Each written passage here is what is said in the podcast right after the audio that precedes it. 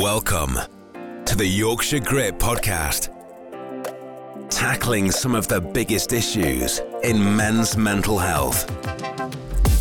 Hello and welcome to the first Yorkshire Grit 2019 podcast. So, today we are going to be talking about masculine norms in uh, in cycling, in elite sport, in endurance sport, basically. We are joined by Jonny Brownlee and Tom Cliff, Dr. Tom Cliff, sorry, who Call me Tom. who I'll introduce properly. But I'm going to give you a little bit of an insight. A few people have been saying to me, Tom, why are you doing the show? Uh, am I on some kind of quest? No, I'm not. Um, but a little bit on me as to why, where I've kind of got to at this point. I was listening to a podcast last night by Tony Robbins, and this guy gave his, his story. Uh, grew up home, northeast, uh, very dyslexic as a kid. Um, had to redo a year at school, which probably never get over mentally. Uh, I think that's really stuck with me because that's kind of like, well, ultimate failure when you get off the bus and everyone's gone there and you've got to go left. It's like, well, I've kind of got to go and redo a year at school again. Um, pretty chubby, not saying I was fat, fat, but I was pretty, you know, kids aren't nice. No, they're not. Wasn't great at sport. I remember playing for Yarntown Boys under 10s. Never played. Never came on. No, I did come on a couple, handful of times. Um, so, you know, typical mum and dad get divorced, all that stuff. So I think I think I kind of got to a place where I was like, right, well, I ain't ever, I ain't failing again. This is pretty shit. So I'm not making sure I can kind of go there. So ever since then, I think I've kind of, I think I've kind of had to do, I've had to succeed in anything I've done. And with cycling, Jonny will know. He was, you were, you were there, weren't you? Yeah, I was. Yeah, well, I first met you probably ten years ago now. When actually you did a bit of triathlon, and then went into cycling. You didn't like talking about them days, but uh, I did. I did do triathlon. I uh, yeah, no, I did. And but no, the the idea of the show, I don't have an answer. I don't have it written down. Well, I've got it written down on iMac here, but um, it's just to help anyone. It's just to kind of maybe change the face of what masculinity is, um, a stereotype. It's misguided. Be a man, man up, act like a man. Um, maybe embrace the vulnerability of saying, look, do you know what? I, you know, I, I know I'm a man and I want to do really well at sport, but today I just, I, I feel like crap. And today I'm, I've been there. And I feel like when we were all training, John, I feel like we would all kid each other, that we were all doing, we were fine. And there might have been times where I've got home and I've been like, I'm not fine. I am not. But anyway, so look, that's the podcast. That's the intro. Yorkshire Grit. I am joined by double double Olympic medalist. Uh, how many podiums did you get in a row, John? uh, I think it was about forty, but uh, a lot less than the last few years. I'm not Lost the best. but, uh, About 40. Um, he's yeah, Jonny's Jonny's a Yorkshireman. Tyke, Tyke. uh, well, I'm a massive Leeds Rhinos fan, Leeds United fan, and yeah, very very proud Yorkshireman. Aldi, Yorkshire Tea adverts.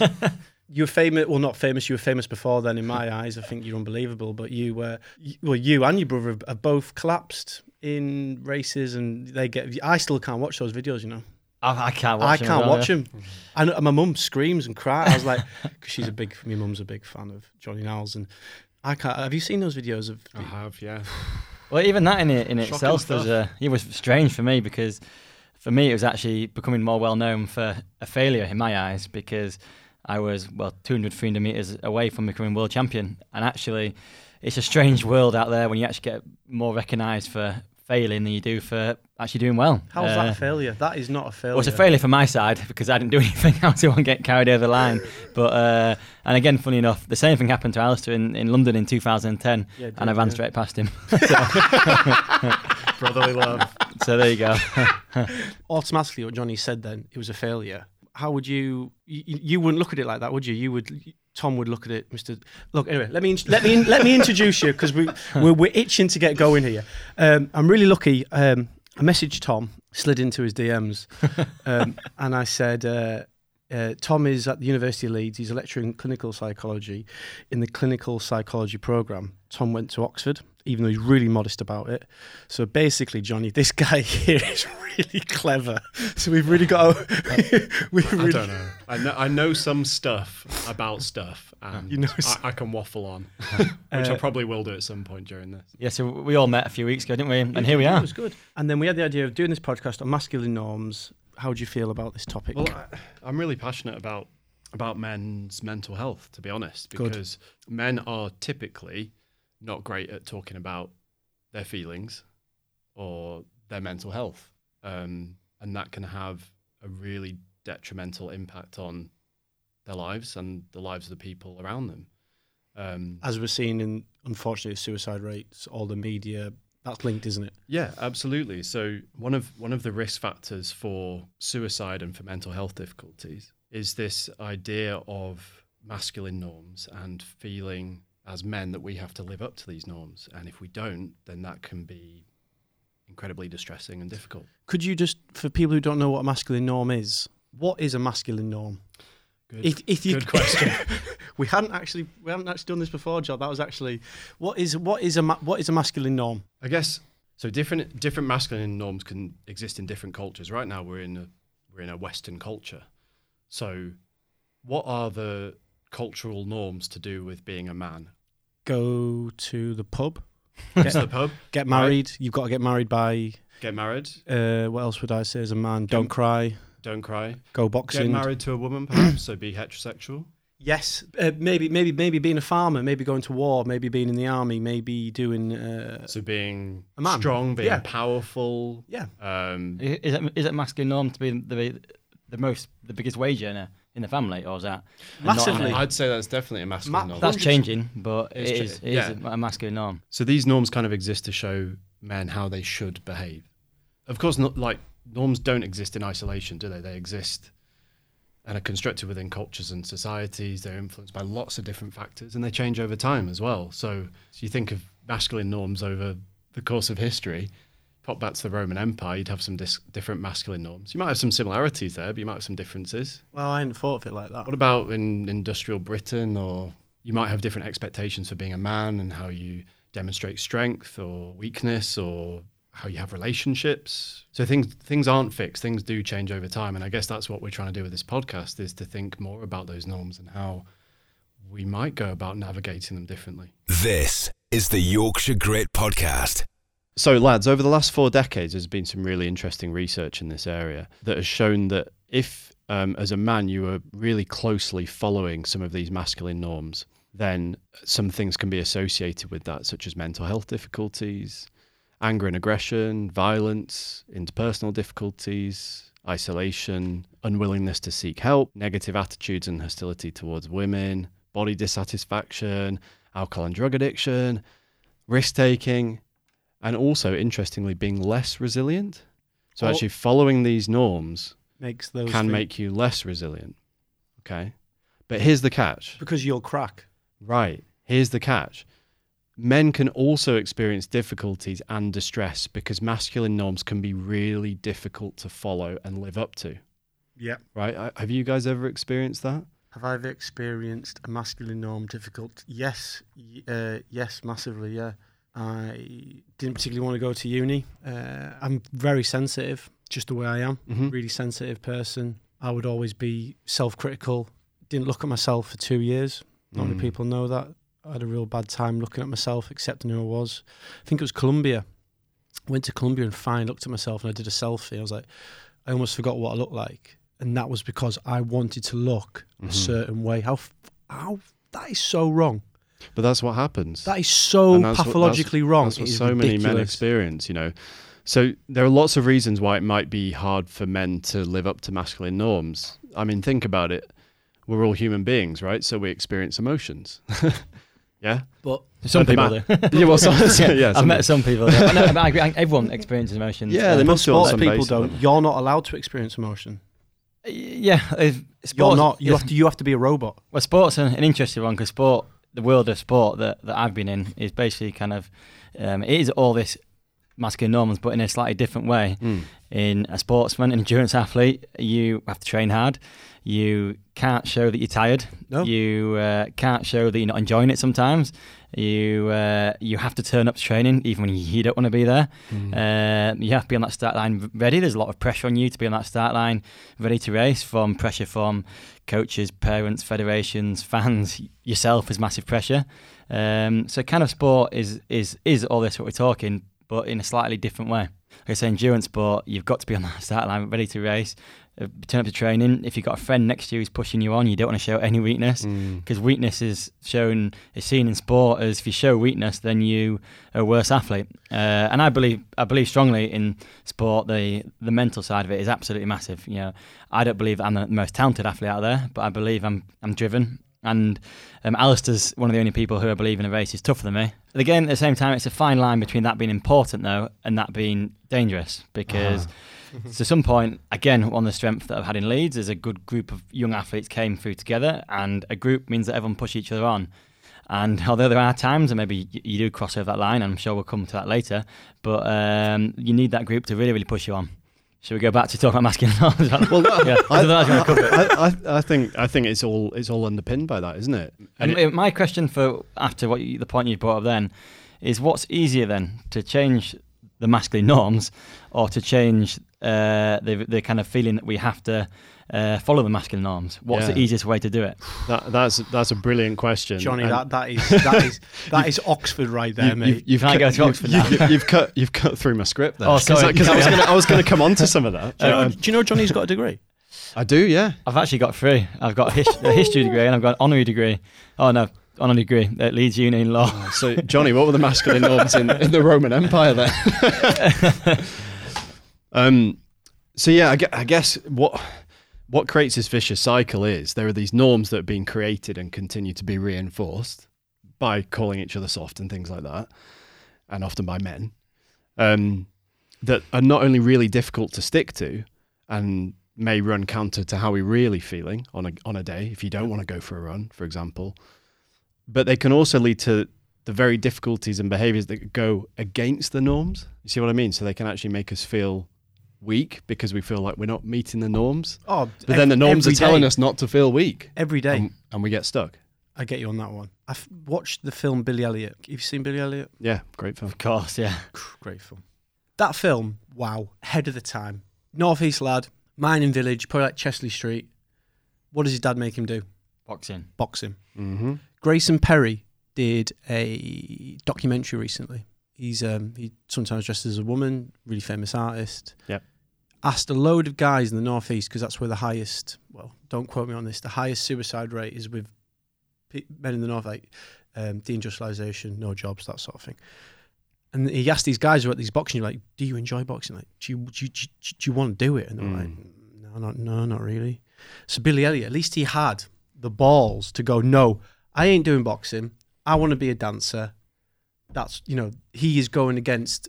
He was going. He was going against, and and, and his mate, his his his mate was uh, transsexual. I'm, I can't remember. Like, cross-dressed. Cross dressed. But even the Oh, interesting one about that is he he did do it. Yeah. But even him, he went away from it, and he only came back because of that. The the mother of the other dancer, uh, who uh, went and found him and went and told his dad and brought Billy Elliot back to, to the gym. So he sh- he wouldn't have actually done it if it wasn't for her as well. Unreal. It's interesting though, because the example of boxing, because I, I do boxing, I do like sort of just one to one training, just with like gloves and pads and things. And boxing is potentially a really hyper masculine environment, isn't it? Masculine norms are rife or can be. Of course. yeah. However, some I don't know the boxing gym that I go to actually boxing is co- is, is sort of thought about in a in a different way, which is not related to those extreme masculine norms of sort of wanting to fight people or to be powerful. It's more about self discipline, self confidence. Yes. So that I guess what this highlights is it's not black and white here. We're not saying all masculine norms are bad and all men are bad and we have to completely change them and get rid of them. Things are more nuanced than that. So like this boxing gym for example, if it's set up in a certain way, it can actually promote what might be seen as masculine norms of sort of self-confidence and Yeah. assertiveness rather than extreme unhelpful masculine norms of, of violence and power. And I guess it's also important to to recognize that some people out there will have a completely different view to this and go, well, I I subscribe to these masculine norms. I'm doing really fucking well. You know, I'm going to carry on. you know, we get brought up with sometimes looking at these, these idolizing these people who can beat everyone up, don't we? Can they're stronger? They're uh, again, it's back to what we're talking about. And I think that one thing that sport has, has taught me is you meet lots of people of different shapes, sizes, Mm. From different places all over all around the country, all over the world, and they all have different strengths. And it teaches you that those different strengths are very important. You go, you go to Olympic Games, you see Yeah, because you've a been in gymnast. Olympic villages and you've seen. You must have met some. You must have met sprinters, Olympic weightlifters. The Olympic Village is the weirdest place you'll ever go to in the world. Uh, I've heard There's- everyone just has sex. not in my experience. I Uh, also have heard that. Let's go. no, you're married. um, Let's not go. I can go and hang out in the marriage bit. you, you, you see people from your know, gymnasts who are small but very very powerful to sprinters who are who are tall and, Mm. and strong and lean. And one thing that sport does teach you is to work on your strengths.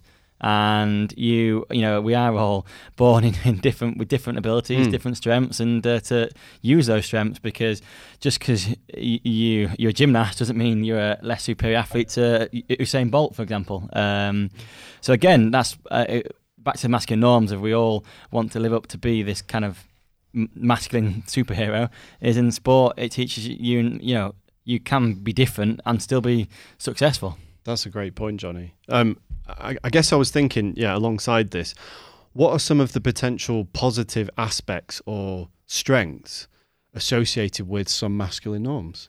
a masculine norm for me would be a man who. This is about men, so I'm- That, no, that, that is a good point, actually, Tom, because obviously masculine norms can happen with can- women. can- yeah, Yeah. Can, uh, will apply to women, Of and, course. and women will interact and navigate masculine norms as well. hundred percent. Yeah. A, a, a masculine norm strength to me would be a leader. Saving Private Ryan film the other night. Tom Hanks had to take a picture of that. I was I was touched by it Mm. because he just been into battle, wants to cry, takes two looks, looks again, goes around a corner, goes into a dip, looks again, and then cries. And every time he cries, he's looking around because he doesn't want someone to see him. But he's a leader. So, and I put something up saying, well, I think he should be able to have a cry. And someone's like, no, hell no. You know, because of the because of the situation. he needs to be he, he if he cries in front of his plat- oh, his platoon, that's bad. And I was thinking, well, yeah, it probably is bad, but that's so linked to sport. There might have been times where you're like, you want to cry, or I, I there's been times where I probably want to cry. Yeah, because like- because we're human beings, we have we- emotions. That's the first thing you said to me when I met you, Tommy. You're human, and I went, well, uh, you were, yeah, of course I am. Just you were patting yourself down to check. Like, you were like, Here's a question for you: How many times have you cried in front of people? Do you know I cry a lot more as I get older, yeah, and actually I cry a lot more as I've as I've sort of navigated these norms for myself and allowed myself to feel more. So I, I yeah I, I cry more. I don't I don't cry in front of everyone, but but I, I cry more. we are not here to say you've got to cry. No, not at all. but but but I think it generally is a good thing. I cried on Christmas Day, and I was like, "This has been like literally the worst day of my life." I'm, I'm and I cried in front of four or five people who were like the closest to me, and it was one of the nicest things. It's up there, one of the best. It's actually the lad who wanted me, who said do this podcast, James Rudolph. I'll give him a shout out. Hmm. He actually Go on, James. he it's one of the best things I've ever seen in my life because I was just like I can't cope with this and he barged someone out of the way ran over and just hugged me Mm. and I was like if there's ever you know when you go about friends and family being the most important thing and not necessarily getting wrapped up in materialism your work or whatever I was like I had a moment I was like "Phew, yeah your friends and family do mean everything hang on we didn't Jonny didn't tell us when he last cried Ah, I, I, I can only remember. this I- is this is going to be big I think I can only remember crying uh, on three occasions, literally, in one of my whole life. I think yeah. twice when I've had bad news about an injury, uh, because obviously my sport means a lot to me, and when you get told you've got a stress fracture, I remember it now. I, I was in St Moritz in Switzerland, hoping to be on a training camp. But I was on the training camp, wasn't doing any training, and I went for a scan, and I walked up the uh, the stairs, and the physio got some crutches from uh, behind the sofa, and I was like, oh no. And then I burst in, and then I was all right until I um, phoned my parents and I burst into tears and and I booked a flight home. And another time in front of Alistair when I was injured, um, and my parents again when I've been injured. So I guess that shows how much sport means to me. But uh, not on the podium though. Interestingly, I've never ever cried on a podium. What even at the Olympics or anything like that Uh, no, we, me, Alistair and myself joked about it, but never did. And I, I don't think that's because I didn't want to show any weakness. I just think it's because it's a. I always used to hate when athletes say it's a surreal experience. I don't know how it felt, and but it was. I stood there going, "That can't. That didn't really happen, did it?" You know, uh, I'm gonna have to go back to the hotel and then do it again. You know, do it- Even even when they're playing the national anthem, and you can see your mum and dad in the crowd, and you've got an Olympic medal round your neck, you're telling me you didn't want to cry. no, I didn't want to cry. I'd have been, I'd have been. You know when people win Wimbledon Yeah. and they run up into, I They run up in like I envisage that- Pat Cash I- into the crowd. I envisage that moment. I want to do that moment. I, I want to be crying like, fuck. Yeah, I guess that's a different kind of crying. There's- That's happiness crying, right? Yeah. yeah, and and, al- and also Jonny, as you were saying, you actually didn't feel like crying. No. So what you know, why why would you? You weren't not crying because you were you know you didn't want to be seen Mm. as weak or anything. You just didn't feel it. no, I didn't. Yeah, and and, and well- part part of this is But that's good. That that, that Yeah. That's not what we're doing here today. That Mm. exactly. But as as as men, we're, we're we're we're encouraging people to feel how they feel how they feel. and to communicate that I think I in- would in- cry if in I healthy ways. Yeah, if I had to do a press conference saying I was retired tomorrow, and I, I, I'm like Andy Murray, for example. That is, um, what are your thoughts on that? well, not to say he retired, you know, because hopefully he still will get back to Wimbledon or whatever, or he carries on a, a bit longer. I sympathise with him massively. I, I been, can't imagine what he's going through. He's been in a situation, an athlete, when it's really hard for anyone to understand apart from himself and the people who have been around him. He's also been in pain for many years now. Mm. And all, all athletes want to go out. Like the only thing I can ask is I retire on my own terms and when I want to retire and uh, not get forced into it. And he's been, you can tell he's been in pain. He's been going, I can't, you know, I can sympathise. He's been walking out to that tennis court going, oh, my hips are hurting now. I can't do that four hour training session. Going that, to the next. that that would crack you. Yeah, and it finally has, and he. It's, it's interesting when you actually get to that point as an athlete when you once you've done that because a bit of him will be um, relief that he's told everyone because he's told everyone what pain he's been through, and relief that he's actually drawn a line under it. Because sometimes when you get injured, you actually get you're actually quite pleased because you um, once you find out what it is and you got a time scale and you've made your decision, you're actually quite pleased. And I think a little bit of that has gone on. Is that a masculine norm? What's And- that? Andy Murray carrying on, ba- battling on. I think he was battling on more for himself in that situation. I don't know. think He right. he he believed he could keep on going, and it only got to a point where he's in so much pain he couldn't. But that, but back to what I would say, I think that's the time when I would cry Yeah. if I had to, Mm. uh, uh, if I finally, you know, knew that that was it for me, and I'd have to say that. I think again, that's probably because the sport means so much. The three times that Johnny referenced potentially crying and Mm. crying, I think were times where they were out of your control. Uh, Out of my control because the injury was out of my control. Yeah, and I would that would that, when I got when I had pneumonia, I was like that because it's out because you can't control it. Yeah. someone taking it away from you. Yeah, I, athletes are on the whole control freaks Mm. because you you think? you yeah you have to be to do it. You want to be able to control the environment you're in, what time you wake up in the morning, what you have for breakfast, what what swim session you do. You want to be able to control all these things, and you dream about being so strong you can control the race and you can control your performance. Athletes hate the uncontrollables, so. Getting a punch on the on your bike, you go, if someone crashing in front of you, they're the ones that athletes hate. Um, but they're the ones you got to put to back your mind. So I agree. When you can't control it, uh, that is harder. So we've we've we've talked a bit about how I don't know we might do masculine norms a bit differently. Um, but going back to my previous point about what might some of the potential positive aspects of some masculine norms be um, that we might you know still want to engage with at Yeah. times. What what might those things be? I, I've got a list from some research here which says things like taking care of people, problem solving, loyalty and commitment, humor, assertiveness, self confidence These and, and sort of healthy risk taking. Yeah, So- healthy risk taking. is- Yeah. yeah. So um, I don't know, John, Jonny, have you have you have you have you struggled sometimes to to balance, you know, keeping some of these masculine norms and using them to your advantage, but also then also maybe feeling, oh God, right now I, I really don't want to suck it up. I feel like shit. I want to stay at home. Oh yeah, yeah, I do. But I think for me, it's a lot of time is it's actually hard to, to the people close to you, so the people you see day in day out, and keeping that kind of face on of, of Mm. you know, um, the you're a leader sometimes on the training group. You're the one who's good deciding the route. You're the one who's got to stay positive. You're the one who's got Yeah. to finish the session because if you're the, the best athlete in the centre, for example, you want to uh, show that you still are the best athlete. You want to sh- you want to be a good example. So there's definitely been times when, um, because of that, because I um, don't want to pull out, whether that's because I believe I can't because I'm a senior athlete, or because of the jealousy that other people are doing doing the session. I've had to put a brave face on and then got injured when it would have been far far easier to pull out of the session earlier and then not get injured. Again, you don't want to let people down. uh, Of your coaches, you know, behind me there's a, a team of physios, coaches, uh, nutritionist, performance director, and people like that, and you you don't want to let them down. So whether that's on the start line or day in and day in day out of training. So Because you're, you you know- and you and Alistair are the golden boys of, you know, you, you, you're you're on TV, you're on Aldi, you're, you're on everything. You know what I mean? Everyone knows who you are. well, thank you. Uh, well, yeah, but it's That's a pressure, though. That is a f- I, that is a because like Mm. if I were you, and I remember saying this jokingly, I'd be out. I'd be out nights out. I'd be, you know, Well, is an interesting one. It, mean, it's a privilege to have that pressure, and that's what I keep telling myself. Yeah. I'd much rather be an athlete on the start line who's got a chance to win, and is favourite to win because it means you must be very good, um, than being an athlete who's there to make up the numbers. And I've always told myself that yeah, it, it, the pressure I mean, is a privilege. And my the big one, when I've gone into races fit and in control and ready, I think these masculine norms are a lot easier to, to live up with, live up to, because Yeah.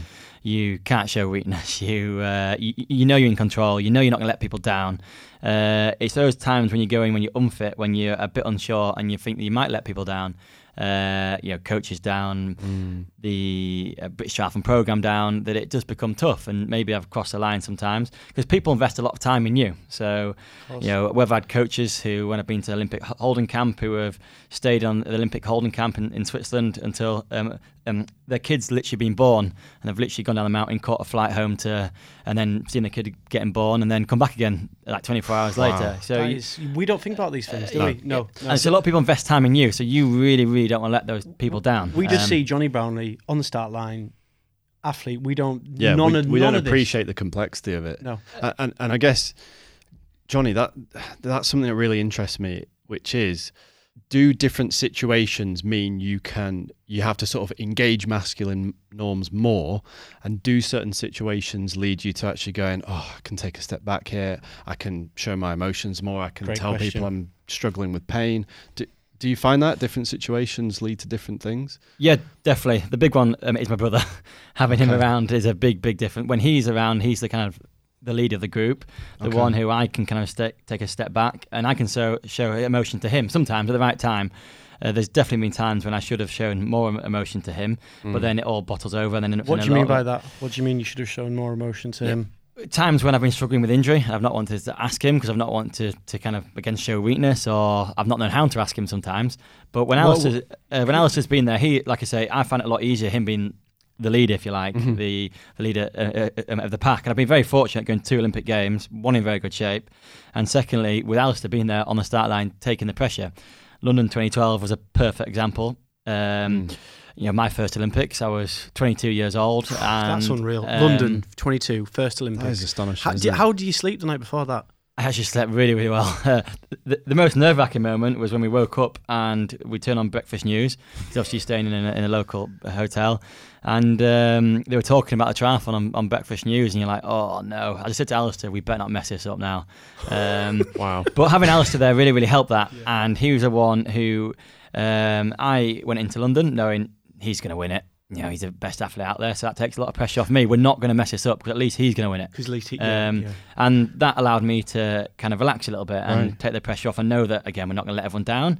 Because, again, going, going into Olympic situation, the way that UK sport works is it's a lot about medals and about winning medals. And if your sport doesn't win medals, then they get less funding. So hmm. British Triathlon hadn't won a medal in the free, and many medals in the free Olympics leading up to 2012. So on that start line, we knew there's a lot of pressure for us to win a medal. Otherwise, basically people would lose their jobs Mm. because there Because be you're less the Brownlee money. brothers, and that's what you do. Yeah, but I got over that by one saying uh, maybe Alistair's got the pressure on him, and uh, and, and, and, Uh, Alistair, you're top dog. and, you se- and secondly, that's by saying, um, I went back to when I was a kid and why I did the sport and said, if, if I can't enjoy this race, then I'm not doing it for the right reasons. Wow. Um, I this, this Olympic race in London 2012 in Hyde Park will probably be the best race I ever do.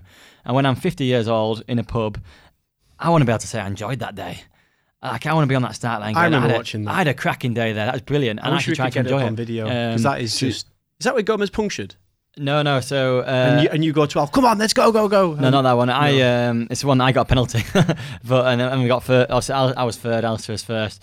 But yeah, to answer your question about um, when it changes, Alistair's the big, big one with me. When he's Okay. around, uh, it definitely changes because it allows me to take more of a back seat. So and it's almost you, you let Alistair have that that having to meet that norm of being top dog, exactly, and I and can. you take a step back a bit. That's But, interesting. ha- isn't but it? you haven't met Al, have you? I, I've never met Al. Well, nope. Th- th- There's a, there's a reason Jonny's here on this show and, and not Alistair. Al- Alistair, I'd love to uh, get him on this show. Just be like, be like, what is this show about? You are, are you taking Cry, Alistair, cry.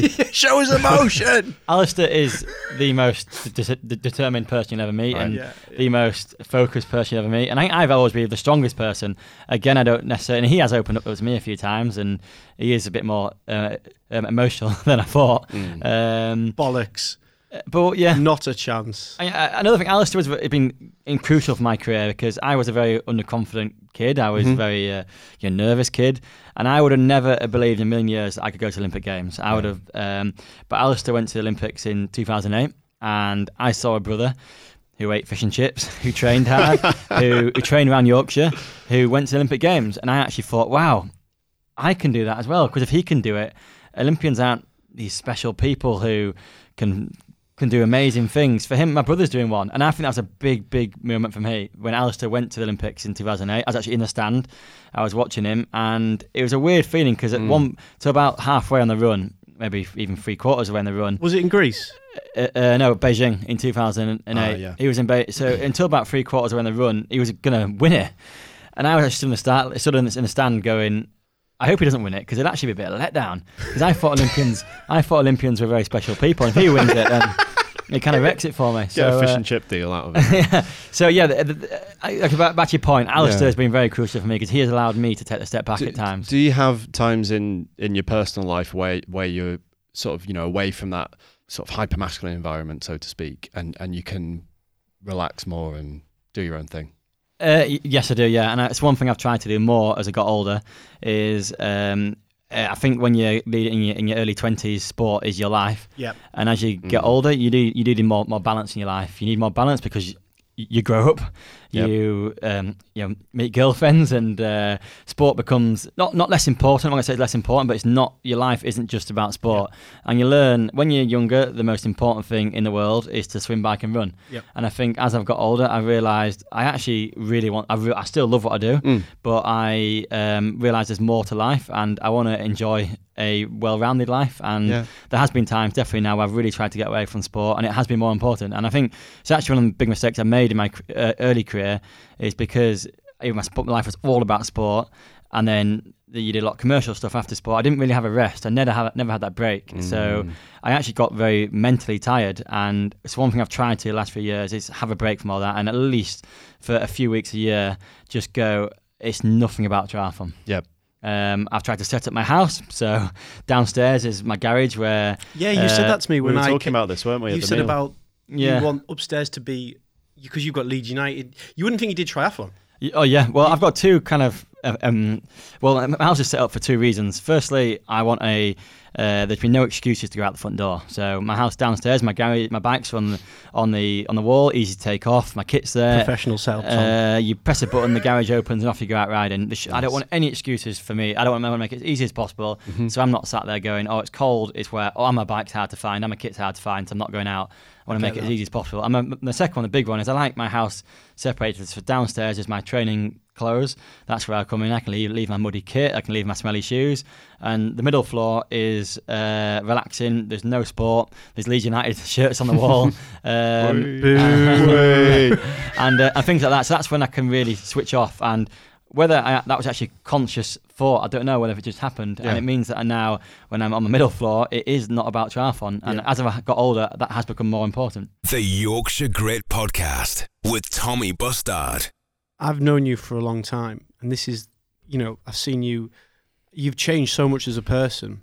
You are now someone who I'm like, you know, you're just so more well-rounded. I don't think you'll give yourself credit Oh, thank you. Well, actually, uh, back to because uh, because yeah. you'll be so absorbed in. yeah. I know what you said about you have two weeks off triathlon, but you you Hmm. kind of don't in your head. No, if if if you'd gone back ten years ago, how You, I am, you'd have never done this. yeah, but how I am now, would I actually see? I'd have seen it as a weakness, Mm. um, So- because I would have seen the more well-rounded, Exactly. uh, Yeah. the more uh, someone who goes to the cinema in the evening and doesn't just sit around and think about triathlon all day as a, a weakness. I'd seen that as a, a, a bad athlete, as someone who's not giving it 100%.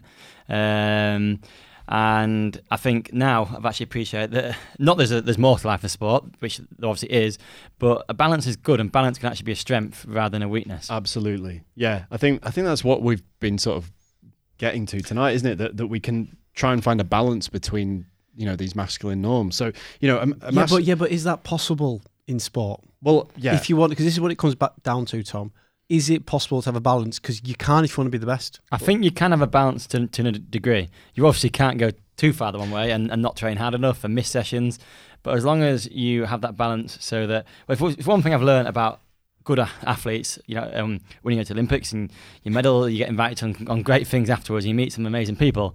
And one thing I learned with them is they are very good at switching off. Mm. They're very, very, very good at switching on. And when they need to be on, they're on. So when they're on a training camp, whether that's in Mo Farah's in Kenya or swimmers up at uh, Sierra Nevada at altitude, they're very good at switching on. But they're very good at switching off as well. And that switching off doesn't have to be six months on, month off. It can be 20 hours on about sport, uh, two hours playing FIFA. yeah. And switching think off. that? What do you So well, yeah, I, th- I I think yeah, Jonny's on something there. So you c- you can find a, a balance within different situations. So it might be that you know if you if you're in your sort of training mode and you know the masculine norm there is to is to power on through, and you might have to do that. Okay, but then you can get a balance within a different situation, like when you're at home and you, I don't know, you want to go to the cinema or play FIFA or something Yeah. and then you can go right this is my conscious decision to actually step away from that environment for a bit and do something that's going to help me I, I think it has taken me But- 10 but- years of professional sport to learn that, though. You have to have had some shit happen to you to to to get that philosophical. And to put it back into a sporting context, for me, again, a, a similar thing is I used to be the most routine person in the world. I used to, it was Tuesday, I'd have to run twice, run hard in the evening, swim, swim hard in the morning. So in the last few years, since I've had injuries more than anything, because when you have a, when you don't run for four or five months, you learn a lot, and you learn that you get back fit in a month. So you actually go, wait a minute, Why am I if, killing? if I miss that half an hour run once on a Tuesday, is that going to cost me? I know, yeah. And now I've, it has taken me 10 years to learn that that half an hour run, it might cause an injury, it might put you out for four months. That's one side. But if you don't do it, you might avoid that. And it has taken me a long time to realise that that can be the case. yeah uh, guys this isn't easy what we're talking about no, it's not. challenging masculine norms that have been there for and hence why so many, so many young lads are. You know, we haven't mentioned about the amount of young lads who are struggling out there. You know, I get messages. I'm not joking. I get messages daily now off young lads. Not not young, but I get messages off men going, "Do you know what? This is really helping. This is because I really struggle to talk." That's what it all comes back to. yeah and also it's not easy because we might not even notice it some of the time you know we're, we're creatures of habit and we might just get stuck on autopilot and not actually realize what might be quite damaging for us But how? So to go back to the whole, because I wrote it down here. We spoke about when we had that meal. One thing, hundred percent, or five things, eighty percent. And Jonny, you automatically went. I ain't doing five things, eighty percent. I'm doing one thing, hundred percent. And I was the same. I couldn't do five-a-side football, Yeah. go to the gym, boxing, cycling. I'm like, nah. I need to be the best at one thing. but that's interesting isn't it because jonny you're kind of alluding to actually that might not be fully the case anymore Why do we feel we have to be unreal? Like I, Why- I, yeah. I can't. I have to have a sense of purpose, and if not, I'll literally explode. what yeah why is that a masculine norm Why is why the f- that is the biggest masculine norm that kills me. I, I can't really answer that, but one thing I, I have learned is perfection doesn't mean perfection all the time. what do you mean?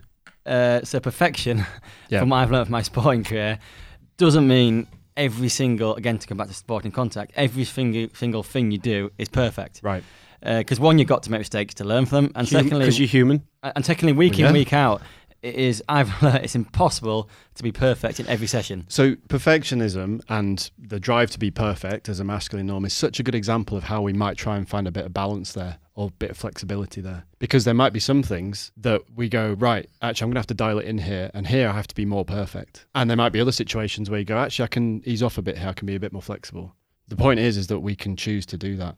I completely agree. And again, to go back to sporting context in that is, for me, there's two or three sessions a week that I try and do very, very well. The rest of them are endurance training where it doesn't. You can switch off. It doesn't really matter so much whether today I ride a bike for four hours or three hours forty-five, Four hours or three hours five. or, or three or three thirty, or, or sometimes three But, hours. but, but back in the day, you would have been like, I ain't. I'm. If even if it's raining, I'm doing this. or I'd have to go back and go on the rollers or the turbo Yeah, yeah. to make I, up the I lost used time. to be like that. I used to. But then I've kind of learned that uh, again, that's, that's not sustainable. as long as the key sessions or those key things in, in, in daily life are as perfect as you can be, again, they can't be 100% perfect all the time, um, but as perfect as you can be, then you can afford to not be perfect a lot of the time. No athlete, no no athlete out there does a perfect session week in week out and feels good every single time they put those running shoes on. That's just not true. But then I would. Eh, but then I would. I would beat myself up the way I am. If I get dropped on chain gang, if me and you were to go out for a ride, I would. I would tear myself apart. Yeah, but then hopefully you'll be able now with a bit more context around, or you'll be, you'll be able to go, all right, two two days time is a race, and if I do well in that race, then that overrules everything that I've done. If I had a Yeah. bad session, it doesn't matter as long as I, I have a, a good race. You know, you can't be perfect all the time. And in this day and age for athletes, it's, it's quite hard because there's, there's more pressures on them. You know, Instagram and social media are great and they're really, really useful as an athlete to get sponsorship and you know, but uh, no athlete ever puts a bad session on Instagram. That's why. That, that Um, we, we we're gonna do a podcast on social media. We are. Yeah. we are doing one. Yeah. Because as soon as I started doing this Yorkshire Grit stuff, I had messages people going, "Tom, we're really worried about you. Are you- okay?" I'm like, "Yeah, I'm fine. I'm just trying to be honest now." Mm. But in doing that, I'm leaving myself open and vulnerable. But in doing that, there's a weight off your shoulders. Because it's so nice just to go, yeah, you know, yeah, shit, I feel shit today. I've got, didn't get out of bed again. Yeah, didn't get out of bed again. Really wanted to drink, well, not drink, but I really wanted to just self-explode in some way. You know what I mean? And it's is that a masculine norm? Me or Jonny having or any person to portray positive life is that masculine norm instead of me just going nah, shit today haven't done anything just just done nothing today Well, I guess it, it links back to perfection, doesn't it? And I guess potentially, if you're, you know, posting, you know, a perfect photo in a perfect location, you're conveying potentially status, power, all those things. materialism Yeah, maybe. which is linked to people being depressed It That's is. a good section. That the good section. That so basically, in conclusion, what we have said is, you don't need to be perfect all the time, and no one is perfect all the time. Whether you uh, Usain Bolt, who I think every time he puts the golden spikes on, he runs really fast. That's just not true. Absolutely, because you know the stats would back that up as well, right? Because you got your sort of average performance, and then you got variation around that. That's just what happens. Yeah, hang well, on, hang on. I'm gonna have to stop you both right here because the biggest thing that I got into my head for a long time, not to make this about me, was what time I got up in the morning. I used to say it to you, didn't I? And do you know what? I used to think about you Hmm. because I know what time do you go swimming on the morning? Six thirty-seven. well, this morning it was seven, so I was up about six twenty. Right. My I'd get up at some hideous time, and I'd look at my alarm clock, Tom, and I'd go, "Oh fuck." Jonny's already had avocado on toast. He's already done swimming. He's probably come back, Mm. gone for a jog, and I've not even got out of bed yet. And that for me was like, You're talking about comparison, aren't you? yeah, the Comparing whole, yourself. and that's the main topic that I wanted to say. Don't compare yourself to someone. This is the perfection thing. Hey, we're on to something with this. Well, the, the, the comparison to something again is very, very crucial in But- athlete in all world. But that must be nigh on impossible for you. And I don't care what you say because how can you not compare yourself A to your brother, A to the people on the start line? It's, when when Jordan Peterson goes, who who by the way I love, he goes, don't compare yourself to someone. Only compare yourself to who you were yesterday. I'm like, right, okay, but that's what motivates me. Yeah, and it is in this day and age. It's very hard not to compare yourself to people. With the tools we've got, Instagram, Strava, you can I can look up everyone's everyone's wattage they've put out. Yeah. Mm. Ten years ago, I'd have no idea what my my opposition are doing. One thing that I that taught me is still very hard because on one side you're very very competitive because that's why you do sport because you're competitive. You like racing. On the other side, you have to switch off that competitiveness. And I always say uh, the best athletes are the ones who can switch on and on, on and off the, be- the the most and the easiest. So you need to be competitive at the right time. You can't be competitive all the time. No. Those people who want to compete over absolutely everything will never be super successful because they'll use it up at the wrong time. I believe anyway. Whereas one thing that Alistair and myself have, have had to learn as we grew got older, as we you know, is you don't want to be competing all the time. When it's an easy swim, an easy run, there's no point competing. But when it's Olympic Games, fair enough, do all the competing that you want. And again, getting injured taught me that because when you're injured, you start from a lot lower level than your people who you're around, Mm. and you learn to focus on yourself, and you learn to focus on uh, just because that other person's doing a four-hour bike ride, you're not ready for that. You did you did an hour today, but that's an hour more than you did yesterday, so that's an improvement. So you learn very quickly. You have to compare y- yourself to yourself, not to the other person. Mhm. It is very very difficult when you're in a squad environment of 20 athletes who are all trying to be very competitive, all trying to reach the top level. Mm. Tom, Um, to teach yourself that it's not about them, it's about you. And the only way you can do that is by learning to do it. Basically, I don't. that's what I was going to say. How do you? That takes years of craft. Sure. Oh yeah, it's difficult because also I think humans generally Compare. compare. Yeah. Yeah, regardless of what situation you're What in. What car do you drive? How much do you earn? What? Who's getting married now? I'm like, oh shit! Hmm. I'm another wedding invite. Automatically, in my head, I'm thinking, I need to get married. Ha- ha- I think that is. I generally think it's nigh on impossible not to compare. I think comparing it in different ways. Like for me, for example, Mm. you know, the car you drive or whatever is not, not as important as, um, as how fast the person runs.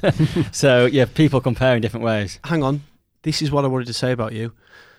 Uh, some people might think that uh, athletes who do triathlon train X amount of hours a week live a, a narrow life and one of just, you just train. And, and, and they'll say, you don't have a life, you just train. My argument to that is, after reading this book about materialism, is, you know, you've probably got a bit of money stashed up now. You're, you're probably doing better than your average 27, 28 year old, whatever but you are the least material. You you're up there with my dad. Thank one- you, that's a good thing. You, you're one of the least materialistic people I've ever met. And then and then this book says that those people are the happiest because Jonny's not.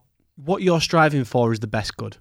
You're striving to be the best person that you can be. You're not there for the money to then go out into Leeds, spunk a load of money in Jake's bar, buy a Stone Island jacket, and think you're mint. Uh, yeah, it's, it's success. I guess it's everyone wants to be successful, and it's how you judge success. Some people judge success by having a, nice car, a nice house, going on nice holidays. For me, I think from being very, very young, I realised that success is achieving things, and for me, achieving things uh, in in sport.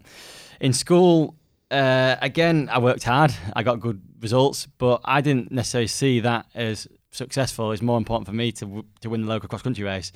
So again, it just comes down to what you see as successful, and that's completely dependent. That we could talk about that for hours. About And is that all right, Tom? Is that I don't think it's it's not about better. I think it's about That's it. um, it's, it's relative to, to each oh, your, your upbringing, your, your nature, your nurture, what you see as successful. You know, some people who, who come out of a you know start leave school at sixteen and then um, they get a, a job, see success as, as getting a nice car, and that's completely fine. Um, if that's what they succeed, see as success and want to strive to do that, other people see success as running a two ten marathon.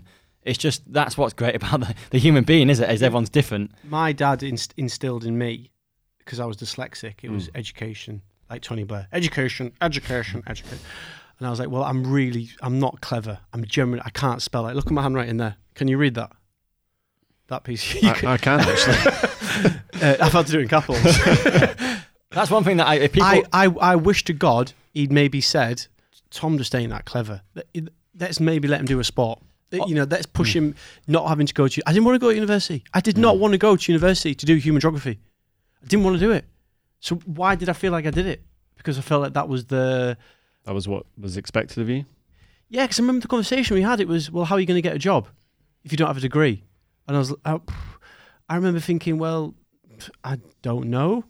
You know, I'm not sure. So actually, you've touched on even broader cultural norms, not just masculine norms. There. Yeah, cultural norm is to go to university where you Well, thought yeah. your parents. Well, there was to a boom. I'm generation. Am I generation X? No, I'm generation Generation, whatever you want to be, Tom. Hmm. baby boom, all that sort of stuff. You're not a baby boomer. no, no. no. but anyway, wha- whatever I am, there was when we all left college. It was like we're all going uni. There wasn't hardly anyone who did a, uh, an apprenticeship. It was weird. It was really bizarre.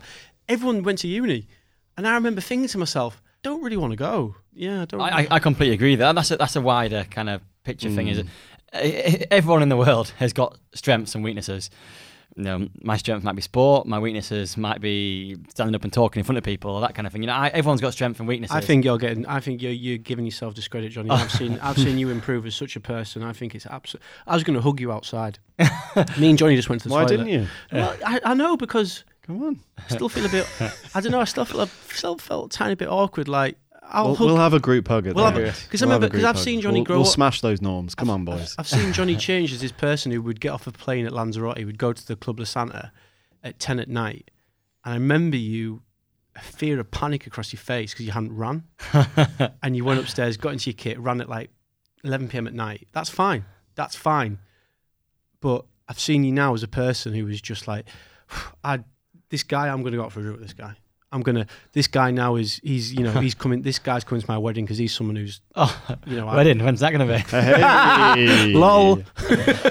um, guys, can I finish on with one question? Yeah. yeah yeah So we, we've we've talked a bit earlier about how difficult it can be to, I guess, firstly even notice these norms, and then once you've done that, how do you do them differently? How do you navigate them? How do you you change?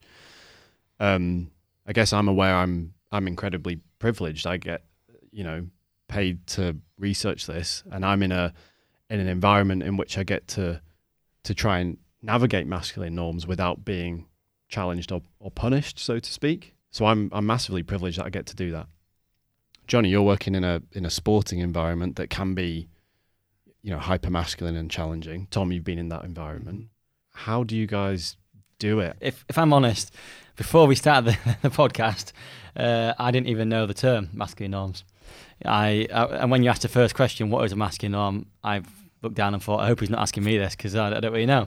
Um, but then obviously after thinking about it, and there's a lot in sport, and um, you know how what am I going to do differently? I think I'm aware of it now. Mm. And I think um, what I have become more aware, as I keep saying in the last few years, is uh, well, firstly, it's okay to show some kind of weakness. Weakness doesn't showing weakness isn't weakness. Right. uh, that's a good thing. Um, everyone and also be everyone has on days. Everyone has off days. Everyone has days when uh, things aren't going very well. Everyone has days where they're, where they're struggling, and that's not a weakness. That's just normal. Yeah. And for me, I'm definitely I've learned to put things, uh, you know, things that are very very important to me are now less important, a bit more balance in life, and realise that, that that isn't a weakness. And things happen in life that you can't control, and again, that isn't a weakness. Um, so I think for me. Um, Thank you. I have learned that over the last 10 years, but I've only Mm. really been able to summarise it in the last hour. so, um, um, and, and another thing for me, if, if 10 years ago, I would actually have been scared of talking about this, not necessarily because opening up, but actually because I wouldn't want to go deep into my psychology because I was too scared of what I might find. Have- Uh, have- and also that might that might be a bit of a weakness of, of I've lived in a world of sport where you go and train, you train hard, you work hard, and I've not really wanted to challenge that of, of, of why I do it. Like the, Yeah. the question I've always hated it is um, how do you manage to train 35 hours a week? And I've always been scared of answering that because I've always thought if I can answer that, I might actually find something that, that, that I don't want to find. Um, it's just something that I've done. You know, I've gone up to go since I was eight years old. I've been swimming five or six times a week. That's just what I've done. It's what you do. Uh, it's who you are. So I've always been a bit worried about um, unearthing something that I didn't want Mm. to find and maybe question it a bit too much because if you start questioning things, maybe again that's a weakness, um, and you might start to not do them because you question them. Yeah. What do you Um, think? well, I- Well, I, I think it's. I think it is. I've, what I've learned is it's not a bad thing to ask yourself, you know, why and question these things and question why you do things, the positive of doing things, the negative of doing things. But it takes a it takes a time to get to that level. To you can't do that at 20 years old. It, we're saying it takes time. You- it you does c- take time. It, takes it, time. And different time, different people. Exactly. You could do it at 20 years old, or it might take, you know, uh, longer Mm. or, or even shorter. I guess, Jonny, what you're saying is actually what a lot of men experience, which is being afraid to maybe you know delve a bit deeper and to talk about these things. You know what? I'm going to shock you. Men can learn how to speak about emotions, and they can express emotions in productive, articulate ways. The norm would say we can't, Yeah, but we can. Oh, I, speak No, with men no, every day. No, no, no. The, the norm isn't we can't. The, the norm The- is the we're, norm- we're not allowed. Yeah, it's both. I think We're, we, We're- we, we're told- we're generally not allowed we're to told. do it. Yeah, we're told we're not allowed, but we're also told we can't as well. Can I just say something really not funny at all? I said to my mum doing this podcast thing on men's mental health, and she's she's one to talk, but uh, she went, "Oh God, can't men just be men? what what what's all this crying and stuff? Ah, no, I like the men to be men. I like him like Russell Crowe. I like him like Russell Crowe, Tom." I was like, "Okay." I was like, I was like, Gladiator. yeah, no, that's what she, she was. Generally, that's It's what she Ro- was like. it's the Roman Empire again. That's what she said. she said, she said, I want my men to be like Russell Crowe. None of this crying, my lad. She said it. Ah. I nearly, I should have recorded it, but I was too shocked. It's absolutely fine to be a man who is still a man. Yeah, he- Tommy, Absolutely. you you said then that the men can talk. My question is there: Do all men have the, the outlet, the, re- the, the to talk, and how does it happen? For example, in my world, um, in we're in a very team environment. We have coaches, staff, but there's always someone in the British Triathlon who you can talk to. Mm. That there can be different people, diff- for different for different athletes. You know, for some people might be very close to a coach, other people might be very close to a physio, other people might be very close to a nutritionist. It doesn't matter, but it is definitely that person that you can talk to. In the other daily world, that's not as simple as that. Who can you talk to, Well, or who should you talk to? yeah, no, it's a great question. Um, Samaritans, mind? yeah, I, on a positive note, you know, men are talking more and being encouraged to talk more, and there are groups opening up um, that that you know get men in and get them talking. So you know, I'm thinking of Andy's Man Club around here. That's supposed to be really good. Um, Because I would really struggle going to someone who I didn't know initially. I don't know if that's just me. Are you well, I- talking about counselling? I'm, I'm just talking about the first stage of opening up. yeah, you have you have um, phone lines like the Samaritans, where you might I don't know people might feel a bit more comfortable talking Yeah. to someone over the phone in the first instance. You have uh, your, your GP as your first port of call as well. If if you really are you know struggling with mental health difficulties, you can go to your GP or you can call up your local mental health service. I appreciate that might be difficult. And I guess alongside those you know sort of more official routes, just identify one person in your life who you feel you know you can talk to safely and get in touch with them. That's what I would recommend. Jonny, um, I keep on saying not to make this about me because I don't. I, we've all said, and we've all said these podcasts. I almost don't want people to know what I look like. This, I just want to. I want to be like Banksy. I want to turn up and do it because it's for the people. But um, uh, I've had a really crap Christmas. Neighbour downstairs, other stuff, really bad. So uh, got a phone call from my dad. Loads of people over there saying, "Tom, we're really worried about here. And I, and I, you know, I was in a bit of, a, I was, in, I was low, really, really low. So just to go to what you've said, how do you, how do people do it? I had to go on Google. I had to type in counts men's. I think I typed in men's count men's mental health counsellors Leeds or something. But did you talk to a friend or family member before, or did you? My dad rang me. Oh, Thomas, I think you should see. Uh, yeah, he was like, you should see someone. And my mum was like, oh, and no, antidepressants. We haven't even spoke about the the first thing anyone ever says. Are you on antidepressants? And I was like, yeah, th- they didn't do shit. They didn't. They generally didn't do shit. Um, Although saying that they can work for some people. yeah, hundred percent. For me, no. Found found a guy on Google uh, who does therapy. Rang him up. He answered, "Hi, uh, is this who I come to? Can I come and book an appointment? I think I'm pretty. I'm really desperate." And he said, "Yeah, that's fine. Um, this is my name. This is my number. This is how much it costs. Uh, this is what we can speak about. This is what we can do. Here's my time. Friday. So this Friday, this free, this Friday coming 3 p.m. This is where I'll be." The Yorkshire Grit Podcast. Jonny, what are your final thoughts on today? People who may be suffering, in a nutshell, go. Uh, well, firstly, thanks for having me, Tom and Tom. I made it very easy. Um, and my final thoughts are that uh, it is okay not to be perfect all the time. Um, as a, an athlete, I could, I've, I've, I've realised that. And in normal daily life, it, it, not everyone is perfect. So, and not having perfection all the time shouldn't be seen as a weakness. It should be seen as a norm. Tom, what would be your point? Well, firstly, thanks for having me. it's been a pleasure. It's been awesome. Um, I think we risk shutting down discussion and exploration of these issues around masculine norms if we if we're focusing exclusively on what is wrong with men and masculinity and not exploring some of the potentially more positive aspects. So I, I, I think hopefully people have got that message today. Um, I think we, we must also acknowledge that some things need to change. Um, and I've seen directly the frankly devastating impact that that men adhering to these norms can have on themselves and the people around them. Yep. Okay, so there are some things that, that have to change or I Mm. hope change. Hundred percent. Um, but at the same time, we've we've talked about how how to maybe navigate these norms differently um, at different periods of time and in different situations. Um, and I hope that's also something that people take away that we we once we've identified these things, we can hopefully change them, and that can hopefully have a, an impact on on our mental health in a positive way.